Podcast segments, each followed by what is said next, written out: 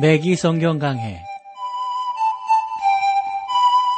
Thru the Bible 제공으로 창세기부터 요한계시록까지 강해한 매기 목사님의 강해 설교를 보내드리는 매기 성경 강해 오늘도 목동제일교회 김성근 목사님께서 말씀을 전해주시겠습니다.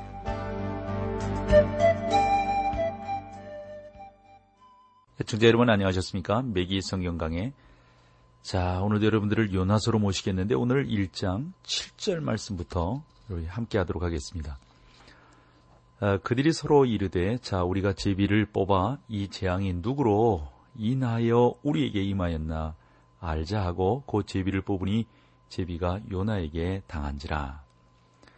제가 요나서를 여러분들과 이렇게 나누면서 또 교회에서 가르치거나 또 다른 내용 속에서 요나서를 이렇게 다루게 될 때 일부 사람들은 이 대목에서 마치 도박을 승인하는 것처럼 오해하는 그런 경우들이 있으셨는데 그러나 좀 설명을 주의 깊게 들어보면 목사가 뭐 도박을 이야기하겠습니까?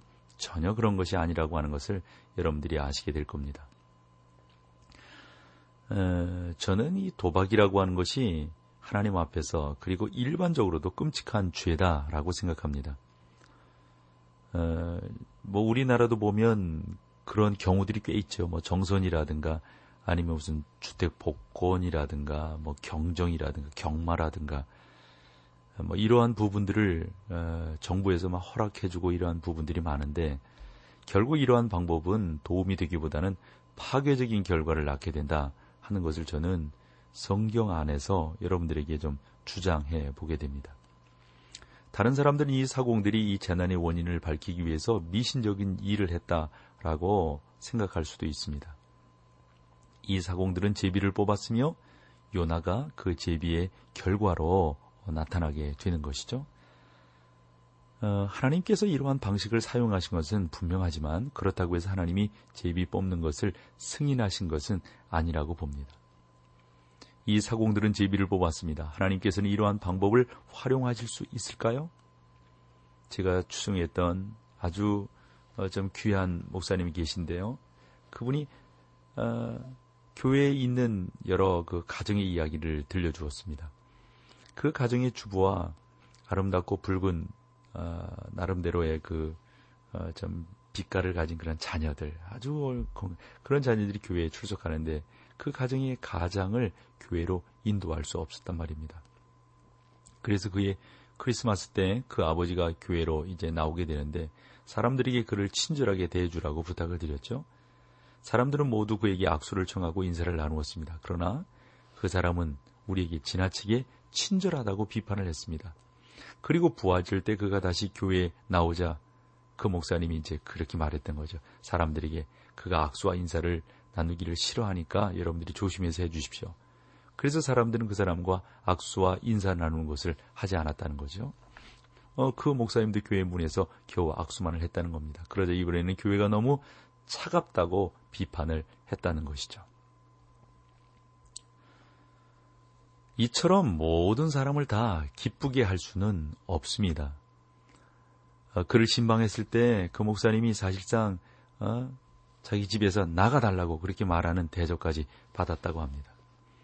그리고 그는 주님에 대해서 말하는 것을 원치 않았다고 합니다. 약 6개월 후에 어느 날 목사님께서 어, 어, 잠옷으로 갈아입고 막 잠자리에 들려고 할 때 초인종이 울렸어요. 그래서 나가서 문을 열자 그 사람이 잔뜩이나 겁먹은 표정으로 서 있었답니다. 그래서 그 목사님이 그분을 집으로 안내를 하고 함께 이야기를 나누게 되었는데 그는 세탁소를 경영하면서 어떤 여인을 격리로 채용했다고 말을 했다는 거예요. 오늘 아침 출근한 그 경리가 그에게 말을 했답니다. 내가 어젯밤 점장이를 찾아갔는데 그 점장이가 내가 언젠가 갑자기 죽을 거라고 그러니까 그, 그 세탁소 주인이 말이에요. 지금 목사님 찾아온 이 양반이 죽을 거라고 말을 했다는 겁니다. 그 사람과 그 여자는 모두 웃었다는 거죠. 왜냐하면 그 점장의 말이 너무도 어리석고 터무니가 없었기 때문이었던 거죠.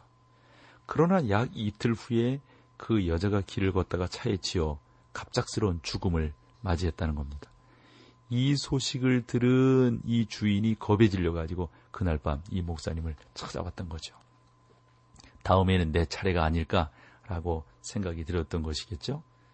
그랬을 때 목사님이 이렇게 대답을 했다는 거예요. 내가 당신의 두려움을 덜어드릴 수 있다고 생각합니까? 그 점장이는 그녀의 죽음과 아무런 관계가 없고 또 그녀의 죽음에 대하여 전혀 알지도 못합니다. 그것은 우리가 소위 우연의 일치라고 부르는 것입니다. 그녀가 죽었다고 해서 당신도 죽어야 한다는 법이 있겠어요? 저는 그것이 없다고 생각합니다. 그랬더니 그분이 이렇게 말을 해더라는 거죠. 그러나 나는 준비를 하고 싶습니다. 나에게 구원의 계획을 설명해 주시겠습니까? 목사님은 잠옷 차림으로 아래층에 내려가서 어? 그 종이에다가 이렇게 적어가면서 도표를 그려가면서 구원의 계획을 설명해 주었다는 겁니다. 하나님께서 이 세상에 그리스도를 보내셔서 우리 죄를 위하여 죽도록 하셨다는 사실을 설명하셨다는 거죠. 그 사람은 그날 밤 주 예수 그리스도를 구주로 영접을 했다고 했습니다. 저는 항상 마귀가 사람들을 두렵고 떨게 한다고 생각합니다. 솔직히 말해서 하나님은 이러한 일을 활용하셔서 일하시기도 하죠. 하나님은 사람들의 분노를 바꾸시어 찬양하게 하고 사람의 미신을 바꾸어 하나님께 영광이 되게 한다고 말씀하셨습니다. 요나와 함께 배에 탔던 사공들은 미신에 젖어 있는 사람들이었어요. 하나님은 그들의 미신을 활용하셨습니다. 그들은 제비를 뽑았지만 그 제비가 요나에게 떨어졌어요. 이제 어떻게 되는가 성경을 보실까요? 1장 8절입니다. 무리가 그들에게 청컨대 이 재앙이 무슨 연고로 우리에게 임하였는가 고하라. 네 생업이 무엇이며 어디서 왔으며 고국이 어디며 어느 민족에 속하느냐. 물론 요나는 이 사공들, 사공들과 이야기할 시간이 있었겠지만 자기의 모든 사정을 아마도 털어놓으려고 하지는 않았을 거라고 보여져요. 요나는 결코 하나님을 위한 증인이 아니었습니다. 하나님의 뜻에서 벗어난 사람은 결코 하나님을 위한 능력 있는 증인이 될 수 없기 때문입니다. 이것은 우리가 명심해야 할 중요한 사실입니다. 요나가 그들에게 말하지 않았다면 사실에 유의해야 합니다. 그들은 우선 요나에게 이렇게 말을 했겠죠. 우리에게 이러한 재난이 닥쳤으므로 당신에게 몇 가지 질문을 하겠소. 당신의 직업이 무엇이요? 요나가 자기가 선지자라는 사실을 아무에게도 말하지 않았어요. 당신은 어디서 왔어? 자기는 자기가 북왕국 이스라엘 가드 헤벨 출신이라는 사실을 그들에게 말하지 않았습니다. 요나는 자기 고향에 관하여 아무 말도 하지 않았어요. 고국이 어디며 요나는 자기가 이스라엘의 시민이라는 사실을 말하지 않았습니다. 어느 민족에 속하느냐? 요나는 자기가 참되고 살아계신 하나님에 대한 계시를 받은 이스라엘 백성이라는 사실을 말하지 않았습니다. 요나는 자기가 살아계신 하나님을 대언하는 선지자이며 니누에 가서 구원과 소망의 메시지를 전해야 할 사명을 받은 사람인데 내가 그것을 숨기고 지금 다시스로 가고 있다는 사실을 말하지 않았어요. 요나는 아무런 말도 하지 않았습니다. 여러분 왜 그랬을까요? 요나가 전적으로 하나님의 뜻에서 벗어나 있었기 때문입니다. 구절로 가보실까요? 그가 대답하여 대답하되 나는 시브리 사람이요 바다와 육지를 지신 하늘의 하나님 여호와를 경외하는 자로라 하고 여기서 보면 나는 시브리 사람이요 이 말은 커다란 의미를 가집니다. 히브리인들은 단일 신론자들이었고 그 사실을 주변 모든 백성들이 다 알고 있었습니다. 다시 말하면 우상이 아니라 한 분이신 하나님을 숭배한다는 것입니다. 그들 앞에는 다른 신이 없고 오직 창조주 하나님만을 경배했습니다. 요나는 이렇게 말을 했습니다. 바다와 육지를 지으신 하늘의 하나님 여호와를 경외하는 자로라. 요나는 그들의 눈 앞에서 지금 커다란 풍랑을 일으키고 있는 바다를 만드신 그 하나님을 숭배한다고 말했던 겁니다. 그 하나님은 바다뿐만 아니라 육지를 만드셨습니다. 저는 이 사공들이 이스라엘에 관하여 알았지만 이방인들이요 참되고 살아계신 하나님에 관한 아무런 지식이 없다고 생각을 했습니다. 1장 10절로 가보십시오. 자기가 여호와의 낯을 피함인 줄을 그들에게 고함으로 무리가 알고 심히 두려워하여 이르되 네가 어찌하여 이렇게 행하였느냐 하니라. 요나가 잠을 자고 있었지만 틀림없이 양심의 가책을 느끼고 있었을 거라고 봅니다. 요나는 사공들에게 이렇게 말을 했던 거죠. 내가 이번에 여행을 떠나는 목적은 단순히 기분 전환을 위한 것입니다. 또 니누에 볼 일이 있었지만 그곳에 가지 않기로 했습니다. 나는 이번 여행에서 내가 나의 하나님을 어, 증거한다는 사실을 잘 알고 있습니다. 그러나 요나는 구체적인 내용을 말하지 않는 것이죠. 이 사공들은 요나에게 왜 그러한 일을 저질렀습니까? 라고 말했어요. 불신자들이 때때로 신자들을 향하여 이처럼 책망하는 질문을 할 때가 있죠. 교회가 어째서 그런 일을 하느냐? 교회가 교회 나와야 되지 않느냐? 이러한 질문을 받을 때 사실 교회인 우리들은 당혹할 수밖에 없는 거죠. 특별히 요즘에 한국 교회가 레너드 스윗 교수가 와서 한 말을 참 주의 깊게 들어야 되리라고 봅니다. 이 메기 목사님도 로스앤젤스에서 있는 교회에서 목회하고 있을 때 교회를 방문했던 어떤 구원받지 못한 사람이 이렇게 말을 했다는 거예요. 아무개가 목사님이 심무하시는 교회의 교인입니까? 미기 목사님, 예, 맞습니다. 라고 말을 하셨죠. 그랬더니 그 양반이 우리 교회의 직원입니다. 이렇게 아, 대답하니까 이렇게 말을 했다는 거예요. 나는 그 사람과 여러 해 동안 알고 지내면서 거래해 왔습니다. 나는 그가 그리스도인이라고는 꿈에도 생각하지 못했습니다. 내가 그리스도인이었다면 결코 그 사람과 같은 행동은 하지 않았을 겁니다. 참 불신자들이 성도들을 향해서 그렇게 말을 했을 때 당황할 수밖에 없는 거죠.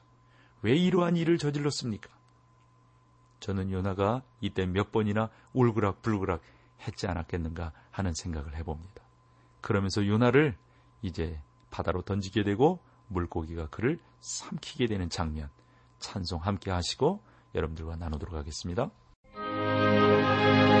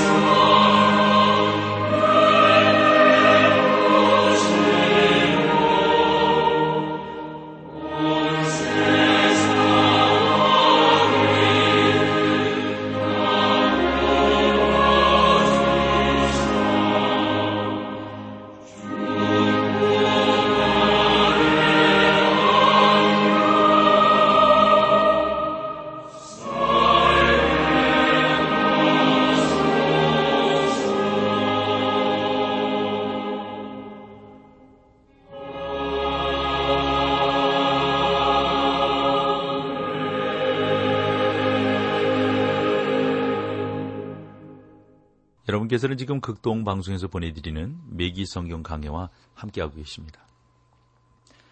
자, 이제 바다로 던져지게 되는 거죠. 요나서 1장 11절입니다. 바다가 점점 흉흉한지라 무리가 그에게 이르되 우리가 너를 어떻게 하여야 어떻게 하여야 바다가 우리를 위하여 잔잔하겠느냐. 이 사람들은 매우 어려운 결단에 직면해 있었고 요나가 그 결단을 내려주기를 원하고 있습니다. 그들은 요나에게 이렇게 물었죠. 우리가 너를 어떻게 하여야 바다가 우리를 위하여 잔잔하느냐? 요나는 아래와 같이 아주 솔직하게 대답을 합니다. 12절. 그가 대답하되 나를 들어 바다에 던지라. 그리하면 바다가 너희를 위하여 잔잔하리라. 너희가 이 큰 폭풍을 만난 것이 나의 연고인 줄을 내가 아노라 하니라. 요나는 이 모든 일에 있어서 하나님의 손길을 인식하였고 하나님께서 지금 활동하고 계신다는 사실을 알고 있었습니다. 요나는 폭풍 후의 문제를 해결하는 유일한 방법을 자기가 다시스행 배에 내리는 것 뿐이라는 사실을 잘 알고 있었습니다. 하나님은 이 사람을 다시스가 아니라 하나님께서 지시하는 곳으로 보내기로 결정하셨던 거죠. 13절. 그러나 그 사람들이 힘써 노를 저어 배를 육지에 돌리고자 하나 바다가 그들을 향하여 점점 더 흉용하므로 능히 못한지라. 이 이방 사공들은 사태를 올바로 파악하고 있었다고 보여지는데 그들이 비록 이방 사대는 사람들이었지만 요나를 배에서 바다로 던지는 것 그러면 죽음이잖아요. 그것을 원치 않았어요. 그래서 힘써서 어, 이 사람을 육지에다 내려놓을 생각이었던 것이죠. 그런데 폭풍우가 원체 셌기 때문에 최선을 다했지만 그 배를 육지에 댈 수가 없었어요. 역부족이었습니다. 그래서 본소의 이 부분에 있어서 이방 사공들이 요나보다 더 지혜롭고 두드러진 판단력을 가지고 있다 하는 것을 우리가 보게 되죠. 1장 14절로 가보실까요? 우리가 여호와께 부르짖어 가로되 여호와여 구하고 구하오니 이 사람의 생명 구하고 구하오니 이 사람의 생명 까닭에 우리를 멸망시키지 마옵소서. 무죄한 피를 우리에게 돌리지 마옵소서. 주 여호와께서는 주의 뜻대로 행하심이니이다 하고 참 여기에 보면 이 사람들의 삶 속에 일어난 변화에 우리가 주목할 필요가 있는데 이들은 이제 자기들의 신 이방신을 부르지 아니하고 참되고 살아계신 하나님을 부르고 하나님을 찾고 있는 것을 볼 수가 있죠. 물론 절망 가운데서 하나님께 돌아온 것입니다. 그들은 자기들이 행하고 있는 일에 대하여 하나님의 용서를 구했습니다. 왜냐하면 그들에게 다른 대안이 없었기 때문입니다. 요나서 1장 15절을 가보실까요? 요나를 들어 바다에 던짐에 바다에 뛰노는 것이 곧 그친지라. 이것은 그 폭풍우가 하나님께서 보내신 초자연적인 것이라는 사실을 보여주는 겁니다. 1장 16절을 가볼까요? 그 사람들이 여호와를 크게 두려워하여 여호와께 제물을 드리고 서원을 하였더라. 성경에서는 여호와를 경외하는 것이 지혜의 근본이라고 말합니다. 그 사람들이 여호와를 크게 두려워하여 그들이 자기들의 신을 두려워했던 것이죠. 그런데 보시면 그들은 땅과 바다를 지으신 분을 더 두려워하고 있습니다. 여호와께 제물을 드리고 그 제물은 예수 그리스도를 가리키는 겁니다. 다른 대안이 없었습니다. 거기서 보면 서원을 하였더라. 이 사람들이 무슨 서원을 했단 말입니까? 이제부터는 여호와를 섬기겠다는 서원을 했던 것 아니겠어요? 이러한 체험을 통하여 그들은 이제 참되고 살아계신 하나님께로 돌아왔던 것입니다. 그러므로 요나가 그 배에 탔다가 다시 쫓겨난 결과로 선한 일이 이루어지게 됩니다. 이제 요나가 어떻게 되는지 한번 살펴보겠습니다. 1장 17절. 여호와께서 이미 큰 물고기를 예비하사 요나를 삼키게 하셨으므로 요나가 3일 3야를 물고기 배에 있으니라. 마태복음 12장 40절에서 예수님이 인용하셨듯 요나를 삼켰던 것은 고래가 아니라 큰 물고기라 불리우는 것이었습니다. 저는 그것이 고래라고 생각하지 않으며 중요한 사실은 이 일을 위하여 하나님께서 특별히 큰 물고기를 예비하셨다 하는 사실을 저는 믿고 있습니다. 저는 이 물고기가 요나를 삼키도록 특별히 준비된 것이라는 사실에 근거하여 하나의 기적이 나타났다고 생각합니다. 요나가 3일 3야를 물고기 뱃속에 있으니라. 요나가 물고기 속에서 살아 있었다고 말하지 않는다는 사실에 유의해야 합니다. 그저 3일 3야를 있었다 하는 겁니다. 요나서의 시간표를 다시 한번 살펴보면 1장에서 요나가 이스라엘을 떠나고 목적지인 니누 목적지는 니누에지만 결국 니누에로 가지 아니하고 타시스로 가다가 물고기 뱃속에 들어갔다는 사실을 우리가 알 수가 있습니다. 이렇게 해서 1장을 마치고 2장으로 넘어가 보면 2장은 요나가 언제 기도했는가 이 요나의 기도에 대해서 우리 가운데 잘 설명해 주고 있어요. 좀 전에 그 요나서 1장에 대한 시간표를 말씀드렸는데 2장의 시간표를 보면 요나가 물고기를 떠나 인외를 목적지로 삼았지만 다른 땅에 이르게 된다는 사실을 우리가 알 수가 있습니다. 그러나 첫째로 우리는 물고기 뱃속에서 요나가 겪었던 체험에 대해서 검토해 보도록 하겠습니다. 자, 요나가 언제 기도했는가 하는 겁니다. 그래서 요나서 2장에서는 요나의 기도가 참으로 중요한 겁니다. 2장 1절 요나가 물고기 뱃속에서 그 하나님 여호와께 기도하여 어떤 사람들은 즉시 이렇게 말을 합니다. 당신은 요나가 물고기 뱃속에서 죽어 있었고 하나님께서 그를 살리셨다고 믿지만 여기서는 분명히 요나가 물고기 뱃속에서 기도했다고 말하지 않습니까? 이것은 또한 요나가 물고기 뱃속에서 살아있다는 의미가 아닙니까? 이것이 사실입니, 사실입니까? 이렇게 묻습니다. 그때 우린 뭐라고 말해야 되겠어요? 예, 사실입니다. 그러나 저는 아래와 같이 묻고 싶습니다. 요나가 이러한 기도를 드린 것은 언제였는가? 처음 물고기 뱃속에 들어갔을 때 그 기도를 드렸는가 아니면 요나가 물고기 뱃속에서 나온 사실을 깨닫고 스스로 이렇게 말했던가? 정말 공경에 빠졌구나. 사태가 하나님께 기도하여 응답을 어, 받고 싶구나. 요나는 기도를 이 기록하고 작정하, 작정하여서 며칠 동안 그 기도문을 작성하여 암기하고 3일째 되는 날에 하나님께 기도를 드렸는 것. 이게 아니란 말이죠. 이런 것들이. 요나가 그렇게 했다면 여러분 우리의 지금 성경을 바라보는 모든 내용들이 잘못되고 있는 것이죠.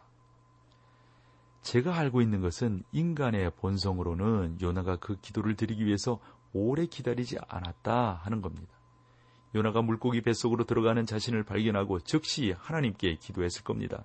나는 요나가 물고기 뱃속으로 들어가면서 기도했고 그 뱃속에 들어갔을 때 기도가 끝났을 거라고 생각을 합니다. 사람들은 위기에 당했을 때 미리 준비된 기도를 드린 그러한 사람이 어디 있겠어요? 저는 가운데 손가락의 첫 번째 마디 바로 아래쪽을 상실한 한 친구 사역자를 알고 있는데 그 친구 사역자가 생각나요.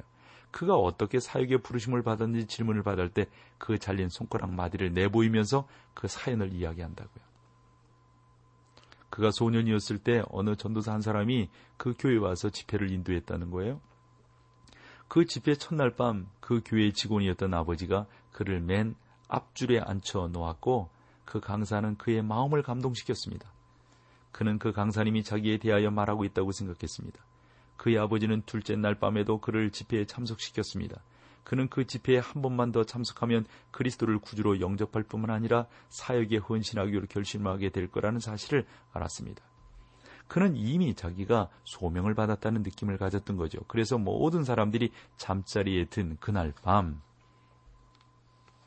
잠옷 겉옷을 걸치고 어, 미시시피로 도망을 했다는 겁니다. 이, 이 메기 목사님의 아는 친구 목사가 사역을 부름을 받을 때요. 거기서 그는 제철소에 취직을 했대요. 여러분이 옛날에 제철소를 아시는지 모르겠습니다만 한 사람이 큰 갈고리를 가지고 통나무를 커다란 그 톱 위에다가 이렇게 올려놓는 그 운반들을 한다고요. 예. 그러면 그 톱이 그 통나무를 반절로 쪽 쪼개고 또 막 이렇게 한다고요. 그때 이 메기 목사님의 친구가 맡은 일은 그 통나무를 운반대까지 굴리는 거라고 했습니다. 그렇게 이렇게 쭉 일을 하면서 그 양반은 나름대로 그 가운데서 어려움을 그 손 이후 잘리게 되는 그 어려움을 겪게 되는데 그 어리 잘렸을 때 기도보다 잘리려는 그 순간에 하나님께 그가 간절한 기도를 하게 됐다는 것이죠.